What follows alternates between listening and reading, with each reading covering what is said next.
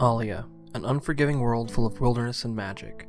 A world littered with the bones of ancient cities and civilizations so long fallen that even the gods cannot remember their origin. The people of this world live in constant conflict against the world around them to protect the small parts of it they have carved out to call home. One such bastion is the city of Jarmalk at the heart of the Akan Desert. Built upon the ruins of a once magnificent city, the city is now home to powerful merchant houses, and that is where this story begins. For most of them, started with a job posting adventurers wanted for a desert expedition. Significant reward.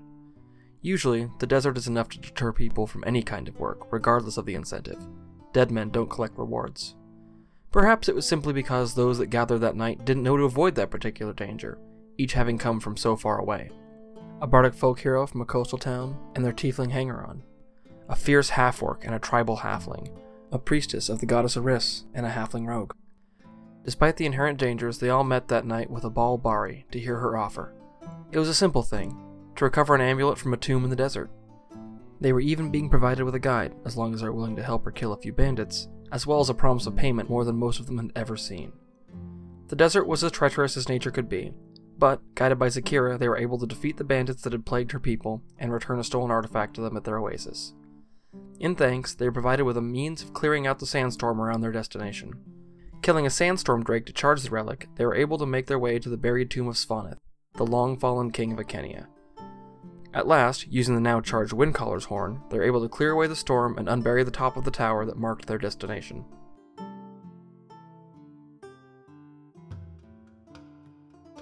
Entering the ruins, we found a long abandoned structure rated of treasures of significance and far older than the desert we were in. Pressing deeper, we came into a chamber where the light from above poured down through a crystal and now into a series of mirrors and passages. Past the puzzles and traps, we eventually entered the tomb of Svaneth, only to be met by the living form of the ancient king. He warned us to leave this place, and that it was not a place for the living.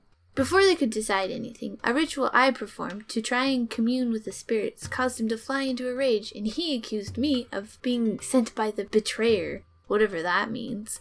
What followed was a harrowing fight that nearly claimed the lives of my dear friends Time and Kizzy and myself.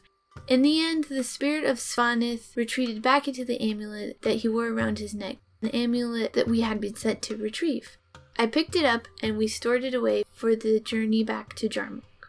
Searching the tomb, we found a map of the kingdom of Akenia, a lush land that existed where now there was only barren, lifeless desert. It also showed several other locations that might be of interest, so we took note of everything and left the tomb. I, of course, spent the time scribbling down all of the pictures that we saw in my journal. Then we returned once more to the Savan clan's oasis. When I was there, I went to the crystal clear lake, and at its center, I performed a ritual that would let me commune with the spirits. I had a few of my comrades at the time who were interested in what I was doing, and I wanted to show them. I was successful, but in the process, I was shown a vision that shook me to my very core. Unsure of how to respond to it just yet, I pressed on with the rest of the group and returned to Jarmalk. Upon returning to the city, they were met by Abal and taken to finally meet their mysterious employer. Living in the palace, one of Jarmalk's merchant princes, Rastin awaited, as Oleg told the tale, he listened with interest and obvious surprise at the news that Svaneth had maintained some semblance of life for over 5,000 years. He then told them that the amulet they had recovered was known as the Emerald Heartstone, a powerful artifact, and that he was seeking the others once held by the Eternal Kings of Akenia to help him break a curse. Though he wouldn't give many more details than that, the group agreed to help him locate the others if they could, in exchange for the right amount of money, of course.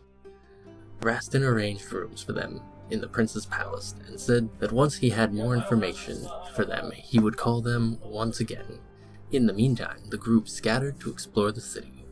They made friends with a local armorer named Killa, who was quite taken with their tiefling cleric. Oleg eventually set off into the shadiest part of town in search of some signs of the local chapter of the Thieves Guild, known as the Shade Mantle. At a bar, he found someone that was willing to help him, help him right into an ambush. It didn't go as well as they had hoped, and in the end, the party acquired the very same bar where he'd first met the ambushers. A series of chance meetings and events led them to tracking a missing member of the Shade Mantle into the sewers, where they stumbled upon a group of cultists. They dealt with the cultists and the horror they had summoned without much trouble. Soon they received word that Rastin was ready for them, and that they had a destination the stronghold of Gabranth. In order to traverse the vast desert safely, everyone except Bitsy officially started a new Defenders Guild in order to protect the Anvil of the Sun caravan. After much debate, and against my better judgment, we ended up naming ourselves 241 Drinks in order to better advertise our bar, the Bitsy Spider. In an explosion of coupons, we headed out the next day, and other than a small ambush that Bitsy and myself stumbled into, we made it to the ever intimidating stronghold of the Ifrit. Once we settled in, we met with two of Rastin's friends, acquaintances, associates Thog the half orc and Rufus the dragonkin. Actually, no, he was shorter. He was a kobold. They possessed a map revealing the location of Gabranth's tomb, beneath the nearly forgotten city of Cliffkeep. This, however, posed a significant hurdle for us to overcome. That city, along with most of the surrounding desert, was considered to be the sole property of the Ifrit Ember Chief. Without his blessing, we would be tried for trespassing and spend the rest of our days working in the mines of the stronghold. Not to mention that, we were on a mission to steal a priceless and immensely powerful artifact from under his nose. So, veiled in a half truth of being a historian, I went with our bard Absinthe to request permission to study the ancient city. His burning eyes did not seem to see through our guise, and he gave us his word that we would go to Cliffkeep if we could help him out with a small problem in the mines. Although it seemed like it could be a trap, we entered the mines to find a delusional spectator along with some undead. The resulting fight was pretty intense, but we exited the mine bruised, however, successful. I'm not sure if the Ember Chief was expecting us to survive, but he was true to his word and gave us his crest in order for us to travel safely on his land. After a few days of travel on Axe Peaks, we made it to the outskirts of Cliffkeep, only to find it surrounded by antlion dens. And that was just the beginning of our problems. Harpies had also taken roost in the city, and after a less than pleasant encounter with them, we were able to decipher some old Akinian script on a monolith, which revealed the location of Gabranth's tomb. It was safely tucked away under the dozens and dozens of antlion dens. While a few others decided to experiment with throwing harpy body parts into the dens to find the false one, I spent time making maps of the area. This showed us that each night the antlion dens moved, while the tomb entrance did not. After that, it was pretty quick to find the entrance to the tomb. Once inside, there was a maze that shifted as we traveled through it, but we were able to navigate it without too much hassle. Past that was a large room of sand that held unknown foes. We ended up not even finding out what they were when Oleg summoned these awful screaming mushrooms and chased them away. After that, we found the tomb of another Akinian king, Gabranth. He refused to answer Time's questions, and once we made it clear we weren't leaving, he summoned golems who attacked, and a battle began. It was a difficult battle, but our preparations paid off and it ended without anyone falling to Gabranth's hand. Now with the Ruby Heartstone, we returned to the stronghold and to where the Ember Chief was waiting.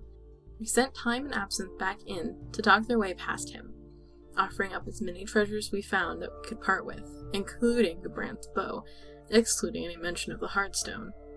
He took the gifts and their word as they returned the seal. A few days later, on the trip back to Jarmalk, Time somehow had the bow again and no one really wanted to know how. Once back in Jarmalk, we took a much needed rest and met with Rastin again. He revealed to the rest of the group that the ultimate goal was to free the princess from the nearby island kingdom of Dulcera from a curse he felt responsible for in part. At this time, he mentioned that he didn't believe that the third Heartstone was in the final tomb. He did want us to still travel to that last tomb to investigate and find the symbol of Barateth. The group agreed to take the final trek, but before doing so, there was some business to take care of around town. After everyone did what they needed to, including spending some time with my favorite shopkeeper, we took off to the city of Kahas, and ultimately, the city of Broken Eyrie. In Kahas, the party learned that there were only two ways to get to the Broken Eyrie traversing through long abandoned, goblin infested tunnels, or by flying with a trade caravan from Broken Eyrie itself. It was agreed that getting into the city with the help of its people was preferable to kicking in the back door. While they waited for the caravan to arrive, a brutal murder occurred at the inn in which they stayed.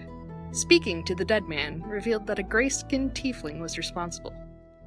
Oleg eventually uncovered that this was an old friend, traveling in his footsteps. He kept the knowledge to himself and, instead of turning her in, warned her and let her go, despite knowing an innocent man would be punished in her place.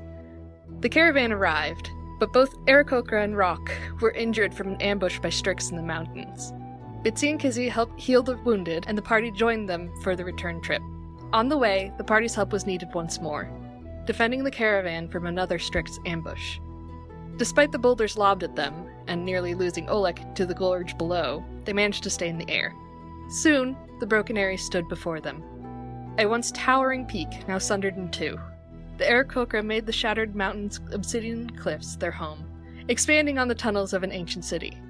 After a night of rest, they learned that a new threat had moved into the mountains, one that caused the Strix to be forced into conflict with the Aarakocra. Until the threat was gone, they would not be able to provide any aid to the adventurers. Undeterred, the party found their way to a passage beneath the mountain. Traveling through a ruined goblin warren and dealing with a pack of Barghests, they made their way to the tomb of the betrayer king Barateth. The tomb was destroyed by the same devastation that split the Broken Eyrie, and unlike the previous two, was almost entirely empty, but for the symbol that they needed to find for Verastin. Returning to the Broken Eyrie, they agreed to investigate the beast that drove the Strix to attack. In the ruins of an ancient druid settlement, a vengeful wolf joined them to fight a fierce mist dragon. With magic and might, the beast was defeated, and the land made safe for the Strix to return. Exploring the area revealed a temple belonging to an injured spirit. Bitsy calmed and healed the distressed spirit, her compassion earning its blessing. With the threat gone, the party returned to Broken Eyrie, and, with the aid of the Aarakocra, to Jarmok. Once they had brought the symbol they had found in the ruined tomb to Rastin, the wizard needed a day to ready himself before they descended into the depths beneath Jarmok. The party did their best to prepare, and the following evening they were met by Rastin, Abal, and Abal's bodyguard Oriana. Ready as they could be, they followed Rastin as he led them to some half sunken ruins along the river and made their way to a magically sealed door deep within. The key to unlocking the door turned out to be the symbols they had gathered at the three tombs. They were cautious, as a warning to what failure meant stood before the door in the petrified form of Todd, an adventurer previously sent into the ruins by Rastin. With Kizzy taking charge, they soon opened the door and proceeded into a section of the ruins that seemed to be even older than the Akenian ruins they were used to seeing. At the heart of the ruins, they came to a room that appeared to be the epicenter of an extremely magical creation. Once there, Rastin and Abal used the room to activate the amulets and release the spirits of Svaneth and Gabranth. The kings, for a change, were forthcoming with the answers to the questions that Time asked them. This was ultimately a ruse that allowed the room to fully activate, granting them more power, which they immediately turned against the party. It was a harrowing battle, during which Rastin and Abal were slowly drained of their power by the amulets, granting the kings even more strength. Before it was too late, however, Svaneth and Gabranth were finally defeated and their spirits consumed by the wolf spirit Kentha, who had come to the young druid's aid. Now that the amulets were finally cleansed from the spirits of the Eternal Kings, it was time for Rastin to free Princess Amaya from her 14 year long curse. They all returned to the wizard's tower, the amulets in hand, and soon stood before the princess. Drawing a breath and concentrating, Rastin cast a spell, channeling through the two heartstones. There was a long pause before the curse broke, and before them stood the restored princess. Confused and shocked, she eventually found her way to Rastin's arms. Tired but victorious, the party left the two of them alone, after 14 years, there was certainly a lot that needed to be talked about.